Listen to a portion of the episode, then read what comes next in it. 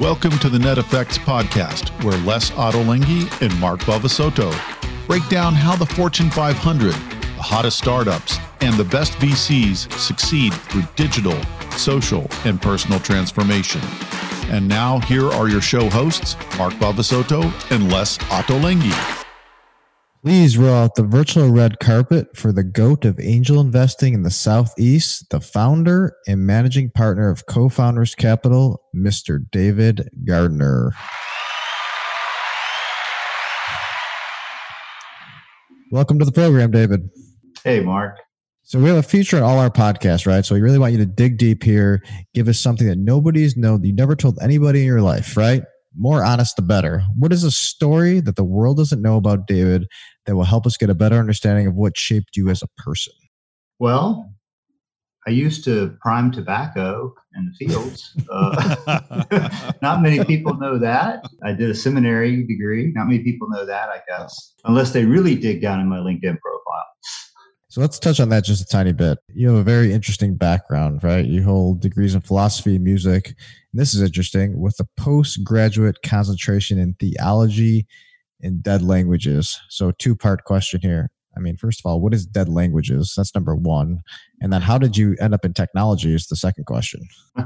well, the answer to the first is a dead language is uh, anything that no one speaks anymore, which I particularly like because no one knew if I was saying things wrong. And uh, the second part of how I got to technology is all of those degrees left me with absolutely no marketable skills, which was actually the nicest thing universities did for me because uh, if no one will hire you by default, uh, you are an entrepreneur.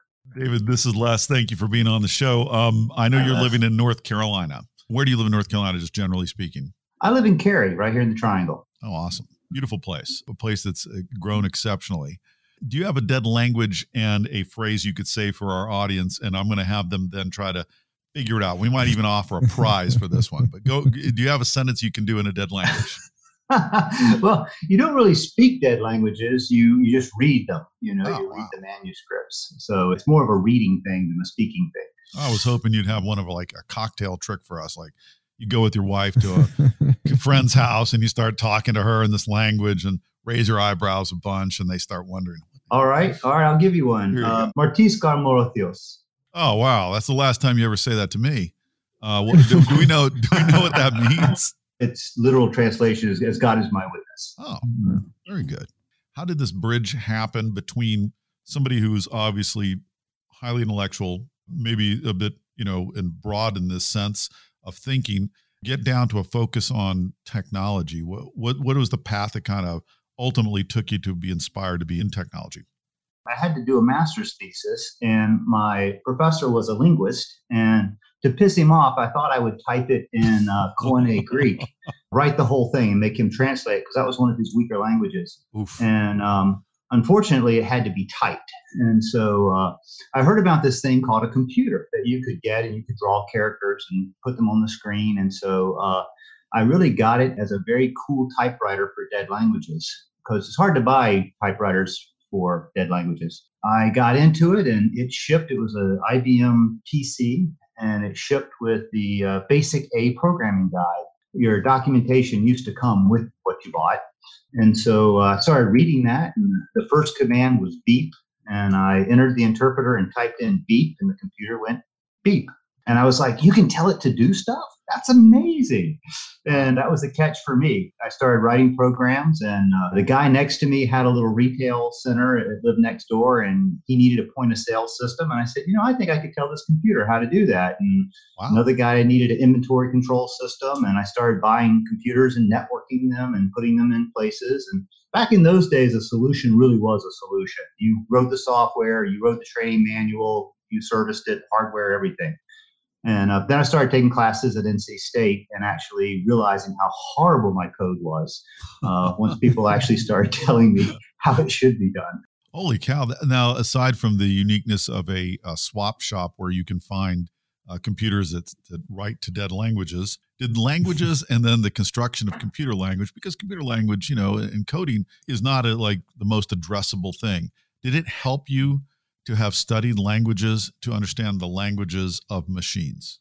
You know, maybe. I mean, syntax is very important in a language when you're especially ancient languages where you're trying to figure out is it past tense or current tense or future tense or computers are very picky about syntax right. and so uh, I probably did give me some attention to that talked a little bit about kind of your foray into into writing code but what was the really the first company that you had major success with well, it was that the it stemmed out of my uh, writing those early programs and putting in hardware and software solutions. And that company, uh, eventually, I sold off the hardware piece of it and just focused on software. And we got into bigger and bigger projects. And at the height of that first, uh, it was a services based company, but uh, at the height of that, it was about 200 developers. Les, you're a Duke grad. Um, one of my projects was writing the admission system for Duke University. That was a huge project back in the uh, early 90s. I, I can and, tell you uh, there's a fault in that program. They let me in.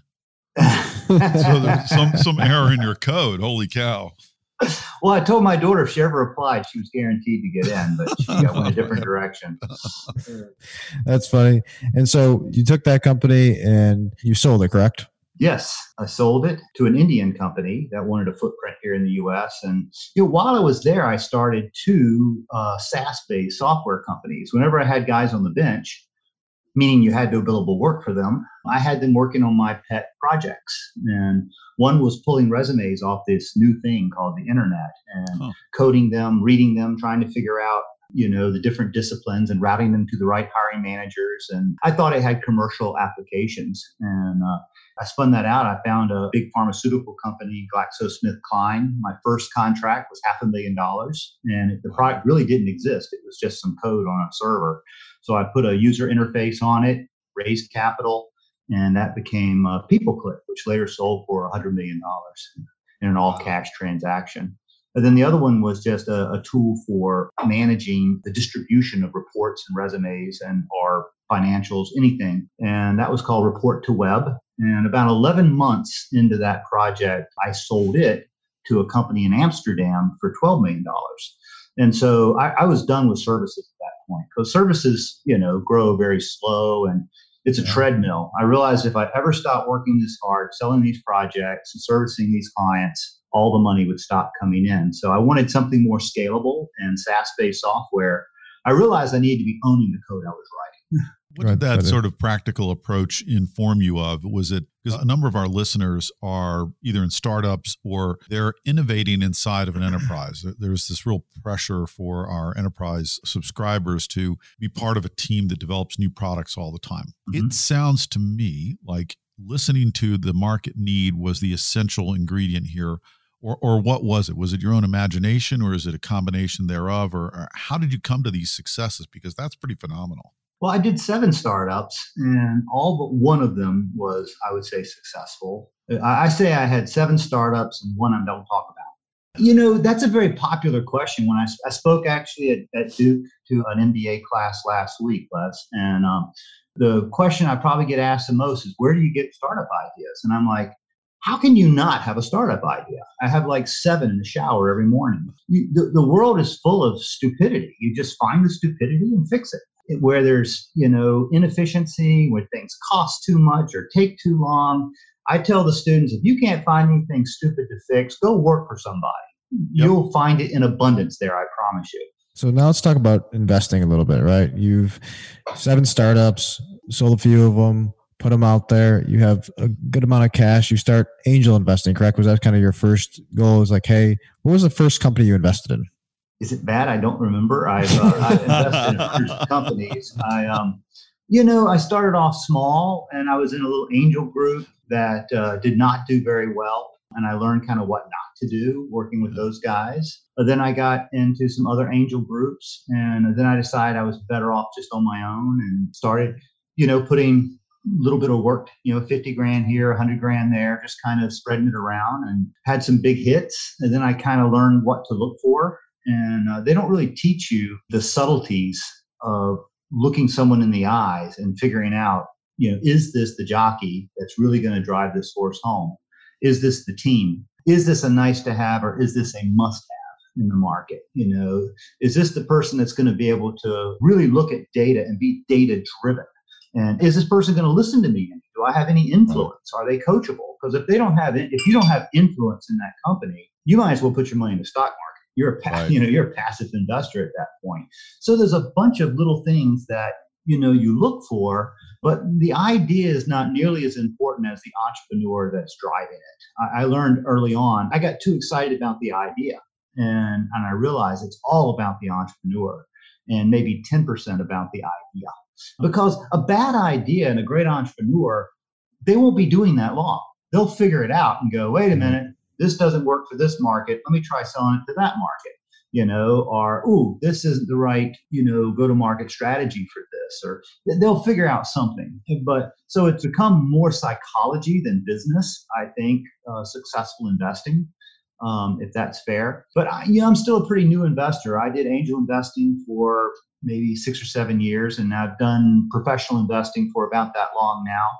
And um, it really takes about 15 to 20 years in the VC community to be considered a real venture capitalist because you have to have a few cycles of you know deploying an entire fund and watching all those outcomes and then deploying them all again. And then once you've done that full cycle you're kind of a real vc it takes a while.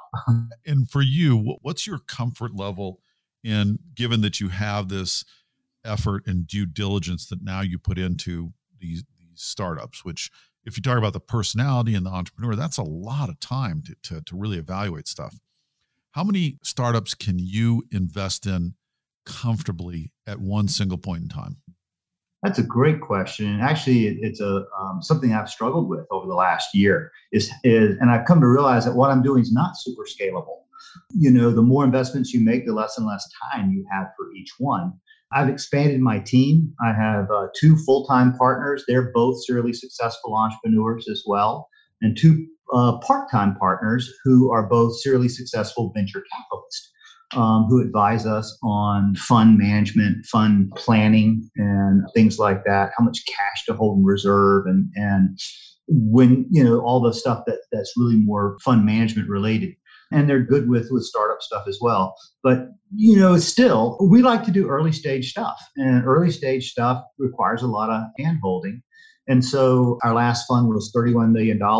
We will probably do one more fund in the neighborhood of 40 to 50 million, but that's about as big as our fund will ever be because that's all the money we can deploy you know, at the startup level, because you can't really have more than 20 companies, uh, you know, in a particular fund and really spend the time with them that you need to spend with them. We've also leveraged some of our venture partners. We've leveraged people from industry to, to be on boards and help.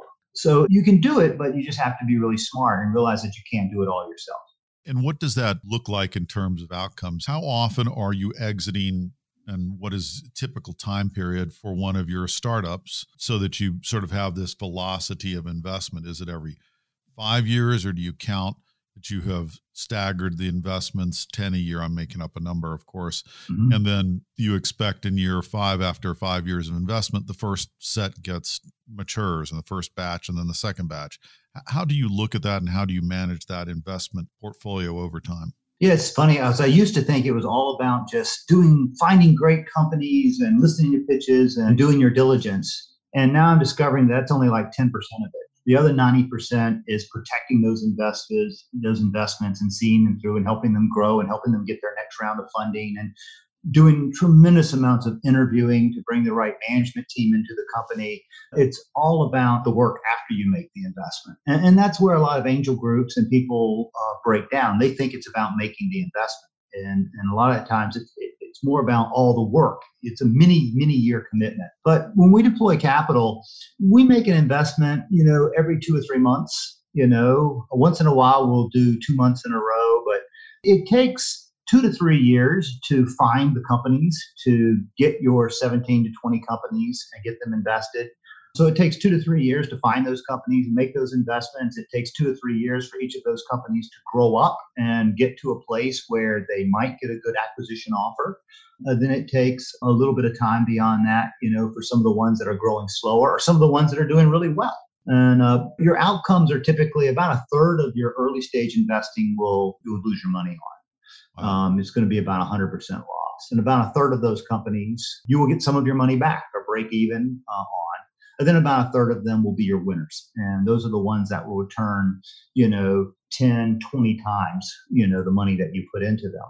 And so it's figuring out which is which. And um, one of the things I learned early on is we were spending way too much time with our companies that weren't going to make it. You know, the value props were just not proving out. And um, I, one of my fund mentors put his arm around me one day. He said, David, you can't save them all. Decide who stays in the boat. and uh, so uh, sometimes I need advice like that because my charity and my business kind of merge sometimes to the point that I can't tell right. which I'm doing. So I need uh, someone to give me clarity and make sure I'm doing my fiduciary responsibility as a fund manager. Obviously, with your background, education, and so on, you definitely have a mentoring approach and a teaching approach, which I think is obviously a key to success in any startup. But given that, do you think that we're in a market these days where there are too many startups? Um, some some speculation out there about wow, there's there's too much froth in the marketplace, too many new companies, and uh, now you know irrational exuberance is starting to set in again. You got SPACs for these things to match up. What are yeah. your thoughts on kind of where we are these days? Well, you know, it's gotten cool to be an entrepreneur, maybe too cool. I remember when I was coming along, you know, if you told your parents you want to be an entrepreneur, it was like saying you want to be a rock star. They were like, no, no, no, you're going to go work for IBM, get it out of your head, you know.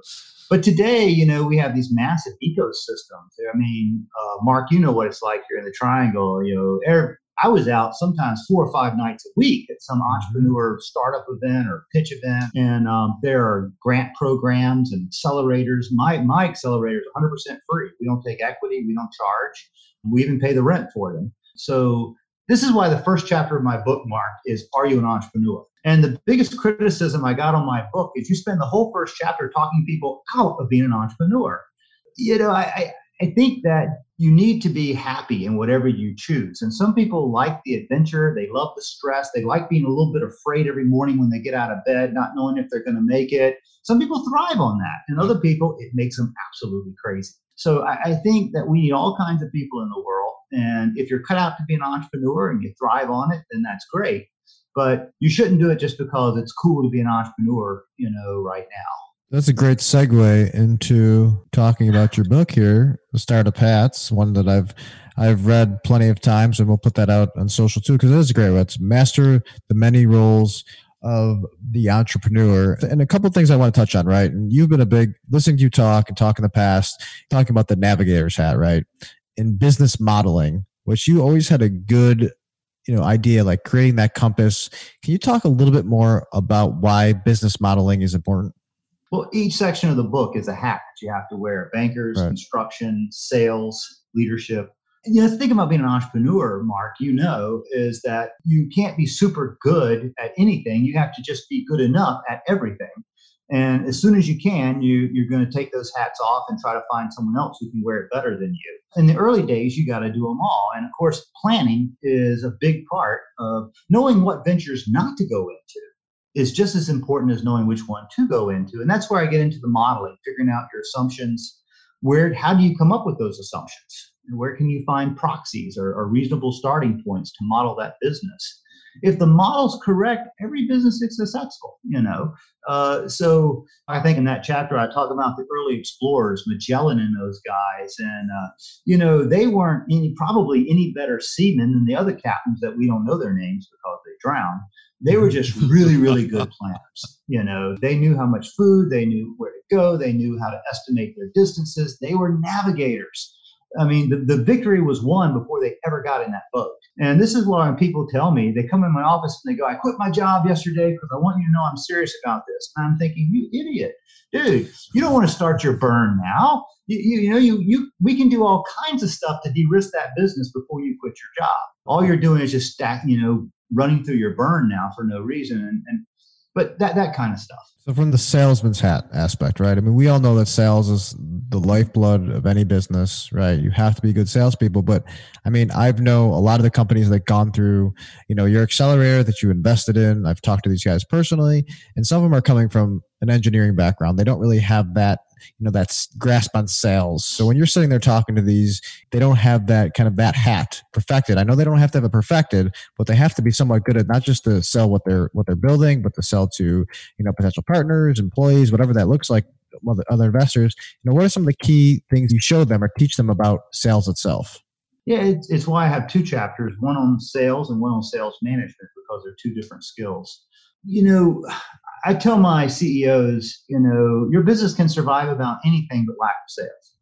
If you're just making sales, you'll have some runway to figure out all the other problems, you know, around service and customer support and, and you know, stability of your product and all that stuff. But you got to have some sales. So uh, sales is just being to speak in terms of value propositions, you know, and uh, I see even seasoned salespeople who aren't very good at selling. I get a marketer cold call sometimes, and I just sit there and work with them because I'm, dude, that's your opening line. I said, and I'll start working with them on the phone a little bit, you know, um, because they just don't know how to tie value props in to. They don't. They state a fact and they don't tie it to a value proposition, or they don't ask any probing questions to figure out which value props are even meaningful or important to you. They don't identify the right decision makers, you know, or the gatekeepers in the process, and they uh, they don't know how to handle objections. They end up getting sideways with a customer. So there's all kinds of ways to screw that up, and I think a lot of it is because people don't respect sales. They don't realize that it is every bit as complicated as computer programming, just in a very different way. And when you think of sales, I mean, I think that sales reflect sort of a value proposition in the way that you just articulated it, and then you have to execute against it. You know, most recent data, if you take the pandemic and now hopefully going into post pandemic, would argue that the companies that are creating the most value are here in the tech world. So take the NASDAQ 100, right? The biggest stocks. There's Apple, Microsoft, Amazon, Facebook, and mm-hmm. Alphabet A and B, I believe, and Tesla. And they, they make up like 50% of the NASDAQ in terms of the market value. And, and I, I was reading that if you add in a couple of other companies, you get basically 51% of all the equity out there. And now private companies it's mostly tech that is developing value. So when you look at mm-hmm. the overall market, if you agree with that assumption, what are the key trends you're looking at these days in tech, in new startups that are going to create the next value in our markets? And uh, for that matter, as business models, is it education? Is it healthcare? Is there sectors or is it everything all at once? Our fund thesis, Les, we invest in early stage B2B software companies. So our investments are in, we do have some higher ed investments. They're doing really well. We have some CRM type vertical investments. We invest in a lot of healthcare IT. We've yeah. done some fintech. We don't do cryptocurrency. We don't do, you know, some of the things that, that are hot right now. I, I'm a little bit traditional in the fact that you know, kind of like Warren Buffett always, you know, said, you look for real value. You know, right. the, the, numbers have to solve a real problem. It doesn't even have to be super complicated technology right. for me to invest. I want to see a pressing real business problem that you have a solution to. I, I, want to be able to write a white paper on it and show it to an intelligent business decision maker and know nine out of 10 times they're going to go, hmm, there's no reason that we shouldn't do this. And, and, you know, we've only had one 100% loss out of both of my funds. And I think that we are outpunching our class right now because we are staying very true to that. You know, I want real demonstrable ROI. I may not get the next Facebook, but that's okay. Uh, we're we're base hitters. And following and chasing the trend may not be the actual answer at the equation, right? And you know, tech companies are just it, it's just great. I mean, I love innovation. I love people figuring out new ways to do things. I mean, if you think about, you know, we're talking about moving to a $15 minimum wage. As a country, we're not going to be able to compete with our cost of labor. Right. You know, anyone in the world is willing to make that part cheaper than you are, you know, in this country. So the only way we're really going to compete in the future on a global scale is through our technology and through our innovation.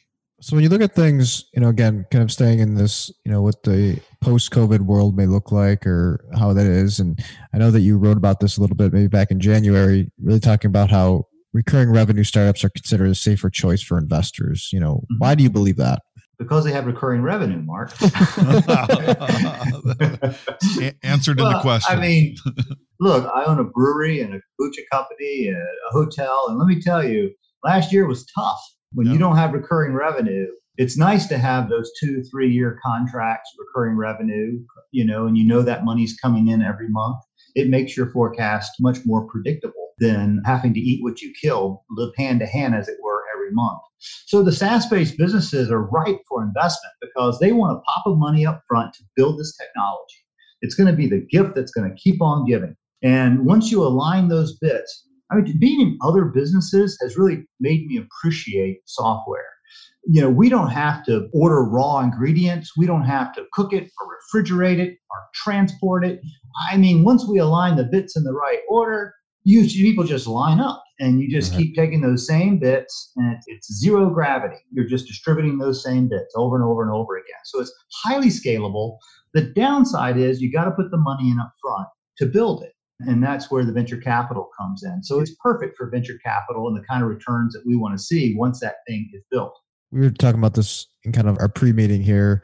We're talking about these big tech companies like Twitter, Facebook, are they becoming too powerful, right? And I know that you had some some people interesting were, were kind of replying to that article. But you know, just give us your thoughts on that part of it, where this is going for like companies like Twitter, Facebook, and other companies like that. And Mark, you're referencing an article that David wrote recently, right? Correct. Correct. Yeah, on the WRAL Tech Wire, I have a monthly column that I do there, and I, think uh, a couple of months ago, my article was on um, censorship and the big social media companies, and and I think that my position is maybe a little bit different, but from what most people believe, but it's right in line. If you look at the groups, uh, Engine or the VC uh, National Association of Venture Capitalists, they all agree that laws that are going to take social media companies like Facebook or Twitter and force them to not be able to moderate their content is going to be damaging. I mean, I know that people think that, oh, this one is, is far left or far right and they're influencing our politics and all of that. But hey, you can choose what media you listen to. You can pick Fox News or some other news channel. People have a choice. But these are private companies. This is not a freedom of information. This is not a freedom of speech you know, the Constitution says government will pass no laws. These aren't governments, these are businesses. They can have any user agreement they want. And they can say, you know what, if you're going to use our website, you can't post porn on it. Okay, right. you're moderating content. Now, the question beyond that is how much more do you want to moderate?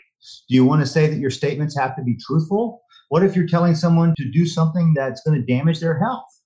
Do you have an obligation to moderate that? I think if you look at the recent thing with Twitter and you know banning Trump, that had to have been an agonizing. I'm so glad I wasn't on the board of that company. What a horrible choice they had to make. You know, because uh, that was like a third of their followers were following Trump at the time. And, you know, if they were all about the profit, then you would want to let anyone say anything they want. Right. You know, the more followers, the better. So actually moderating their content is not good for their businesses. It, you know, can you imagine a CEO going into the board saying, "Okay, we're going to take our number one poster who has more followers than anyone, and we're going to ban them." Right. How do you think the board, you know, how's that going to affect our dividend? Yeah, it, it could it could not have been a good decision. But if they say, "Okay, you don't have to follow our rules," then but everyone else does, or do you just take it down and say, okay, people post porn, do whatever you want, say whatever you want, it doesn't matter? It's a tough call. It really is. But I don't think government getting in there and saying what you can and can't moderate. Now, that does become a freedom of speech issue when you start right. telling companies what they can and can't tell their customers to. to well, that, that's an interesting perspective. Uh, a number of years ago, I did a documentary on what is cyberbullying called uh, Submit and it got a lot of traction in schools and civic organizations and so on, with the sense that at that time, Facebook, Twitter, even some of these other smaller social networks that are no longer around needed to actually do something to prevent what was cyberbullying and really some very bad outcomes, such uh, as teen suicide. Do you think and, our podcast is called Net Effects because we believe that network effects is one of the most powerful forces in society and technology and business and so on. Do you think there is an accountability or a responsibility for moderation then looking at the other side of the coin of this argument for large social networks as we see more of the effect in our society of content coming through these social networks do they have an obligation to moderate rather than to be banned from moderating i think companies should be free to choose to post whatever user agreement they want and I think consumers should be free to choose I, I will click this agreement and agree to these terms, or I won't. You know, there are some people who aren't really interested in the truth. They want to hear what they want to hear. Right. And so they will go to a site, you know, bullshit.com. And, and I, I just made that up. Don't Google it. But, Uh, but they'll go there. because it says what they want to believe, whatever the conspiracy theory is, Right. whatever. And they should have a right to go there and drink the poison if that's what they choose. Other people should say, we're building a reputation as credible journalists. We're going to fact check you know the stuff that's put on our site. We're going to try to be unbiased in what we do and report conflicts of interest. And and if that's their thesis and that's what they want to put out then they're going to attract people who are looking for that. But you know we believe in the free market. Let's have a free market And, and just as a quick question to follow up, then let's use the example of bullshit.com, which I just just tried to go to and, I, and I, I wasn't able to find any articles I liked. But if you have take somebody like Medium, which is sort of trying to do that and also curating amongst the audience by giving claps or thumbs down and so on to say, hey, this is good journalism, this is good publishing. Are the models more like that that are going to succeed? And I'm not saying specifically Medium, but more like the ones that that can self moderate and also audience moderate to help them create and curate proper content. Do you think those models succeed going forward? maybe honestly les i was just uh, hoping that the bullshit.com guys don't sue me but uh, well, we'll I- we'll we'll put a disclaimer. Yes. some kind of fact checking, but you can even be biased in your fact checking, which facts you Right. want to check. And Right. so, you know, if someone wants to be biased, they can be biased. You can be biased by deciding what goes on the front page versus what's on page seven. Right. And both can be completely truthful. It, so I think people are going to be biased, and I think that consumers just have to be smart and decide where they're going to get their information from and how credible are those sources. Just like your medical advice, do you go to Dr. Fauci and the CDC, or do you go to you know uh, Mama Pudan down in you know wherever the lady that was on the other night, you know, out of her Haitian tent discussing herbal cures for COVID. You know, Right. I mean, you got to do what they told you in going to school. You know, consider the source. we definitely live in, a, in an echo chamber these days for sure and that's a big problem and people are going to hear what they want to hear they're going to follow what they want to follow and it's really hard to argue against with those people anyways and whatever you believe in it doesn't really matter because you're not going to change somebody's opinion. And now with social media it just elevates that voice right? And Yeah. for me i don't spend a lot of time on social media anymore. You know i'll do some linkedin you know some twitter and following companies and people. But anything else like i don't watch the news because i think i'd hang myself.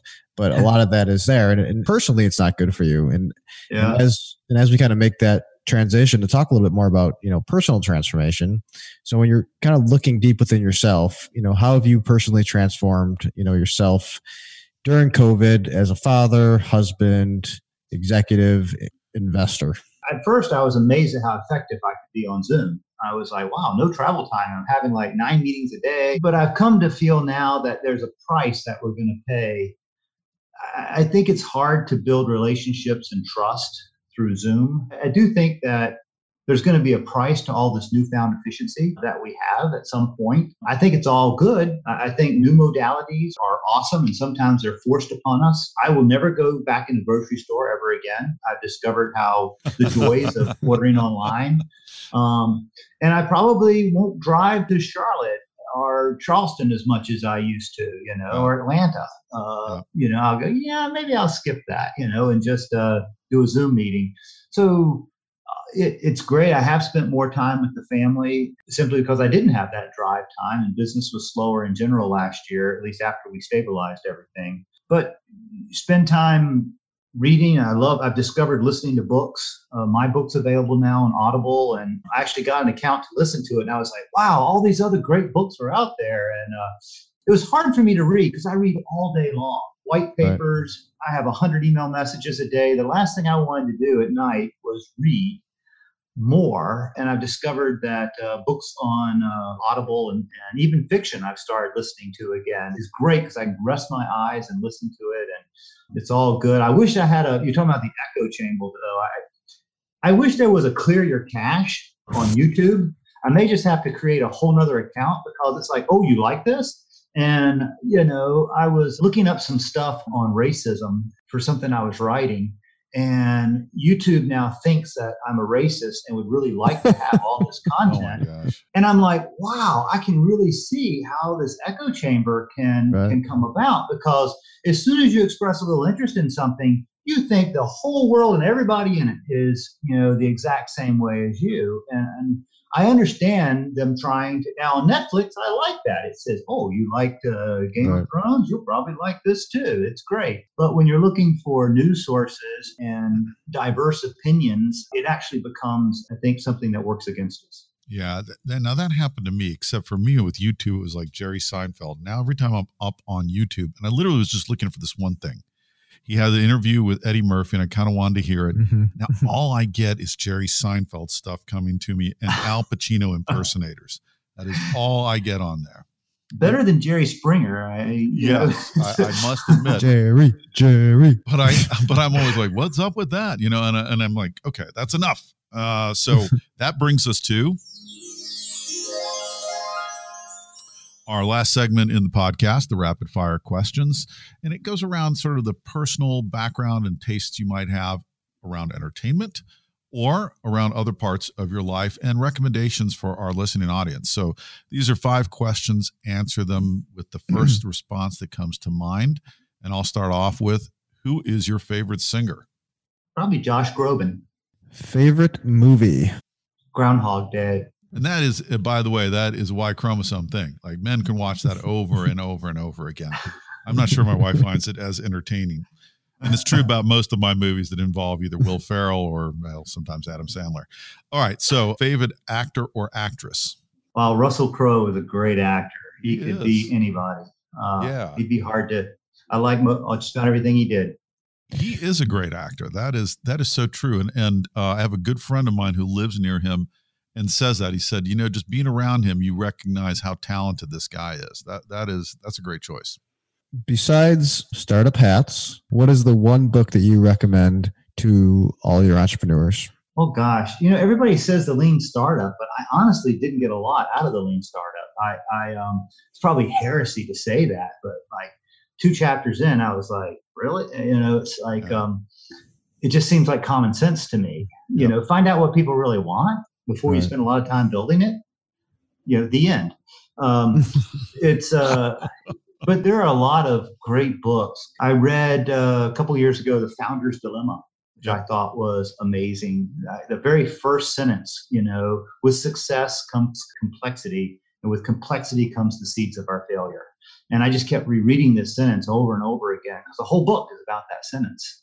In fact, I've bought that book many times and sent it to my CEOs when they get to like their A round of funding and start yeah. thinking about the B round. I uh, I sent them a copy of that. Beware the complexity of these machines you're building. It's not about the machine; it's about what the machine was built to do.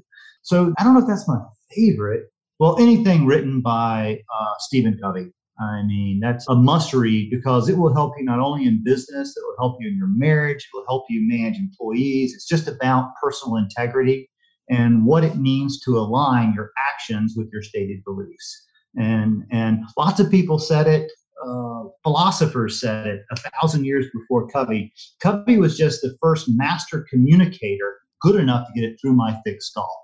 And so I give him uh, kudos for that. So th- this is a side question. This is like an extra bonus one I'm going to ask, and this is for my own edification.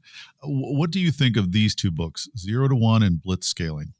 Like I said, the last thing I want to do is read at the end of the day. let me find it on uh, Audible, and I'll. You'll let us know. Very good. Uh, so, in, in the next 12 months, as our listeners think about what is going on in their life, their career, and forecasting into the future. Obviously, you've been good at figuring out what's coming next, or you couldn't be nearly as successful as you are. What would you recommend to our listeners to think about during the next 12 months that would help them? And what should be their priority? In other words, what should they be thinking about most in order to be successful going through the next 12 months? Personal, social, business for entrepreneurs, I've said, you know, hey, this can be a great thing for um, whenever there are big changes, there are huge opportunities that present themselves. For every industry that's been hurt by COVID, there's been another that's been tremendously helped by it. And so it's just figuring out what is the new modality? What is the evolutionary path? And how do I get in front of it and help people get where they already want to go? And so uh, I like times of big changes because that's when big opportunities uh, do present themselves. Unless, you know, I mean, if you're an investor, statistically, you still cannot do better than early stage investing. The early stage small funds still outperform later stage large funds, hands down, every year. And so we all talk about the big funds and the $100 million checks. But if you look at IRR, you know, the actual return on your money year over year, the small little early stage funds are outperforming. And I think that's going to continue. And it doesn't have that up and down that the stock market has. If the stock market, you know, is having a horrible year, it's okay. My companies aren't going to IPO anyway. I don't need an IPO market. I need some strategic who says, Ooh, that's cool. That would look great. We need to add that to our portfolio of products. And here, I'll pay you a premium for it. So we're very recession proof and a great place for investors to put their money. I'm shying away from commercial real estate right now. I just I don't think we're going to need as much of it as we've needed in the past. Um, but those are, you know, I mean, just things are the only thing that's guaranteed is there's always going to be change and just finding the opportunities in that and don't get too functionally fixated on anything it's like we tell our businesses whatever made you successful last year is almost certain not to be the thing to make you successful in the year to come you know so don't get comfortable or back to andy grove you know how do you figure out how to put yourself out of business you know he was so great because he was like okay if, if let's say the board brings in a whole new management team they fire us all and bring in a whole new team what would those guys do? I mean, that was how he would start a conversation. And you know, that's a that's the blank slate. You've always got a blank slate if you think about it and, and try to think from that perspective, but then go back because everything else is just a migration strategy, right? Right. So always begin your thinking with a blank slate. That is fantastic. Want to thank David Gardner for being here on NetFX podcast, where you learn about social, digital, and personal transformation. David, you've been a fantastic guest. I hope you will agree to come back again. And uh, we thank you because our audience gets a lot from this sort of wisdom, experience, and intelligence. And you've exhibited all of that in spades today. So thank you so much for spending the time with us. Thank yes, you, guys. Thank you so I really much. enjoyed it. Thank you.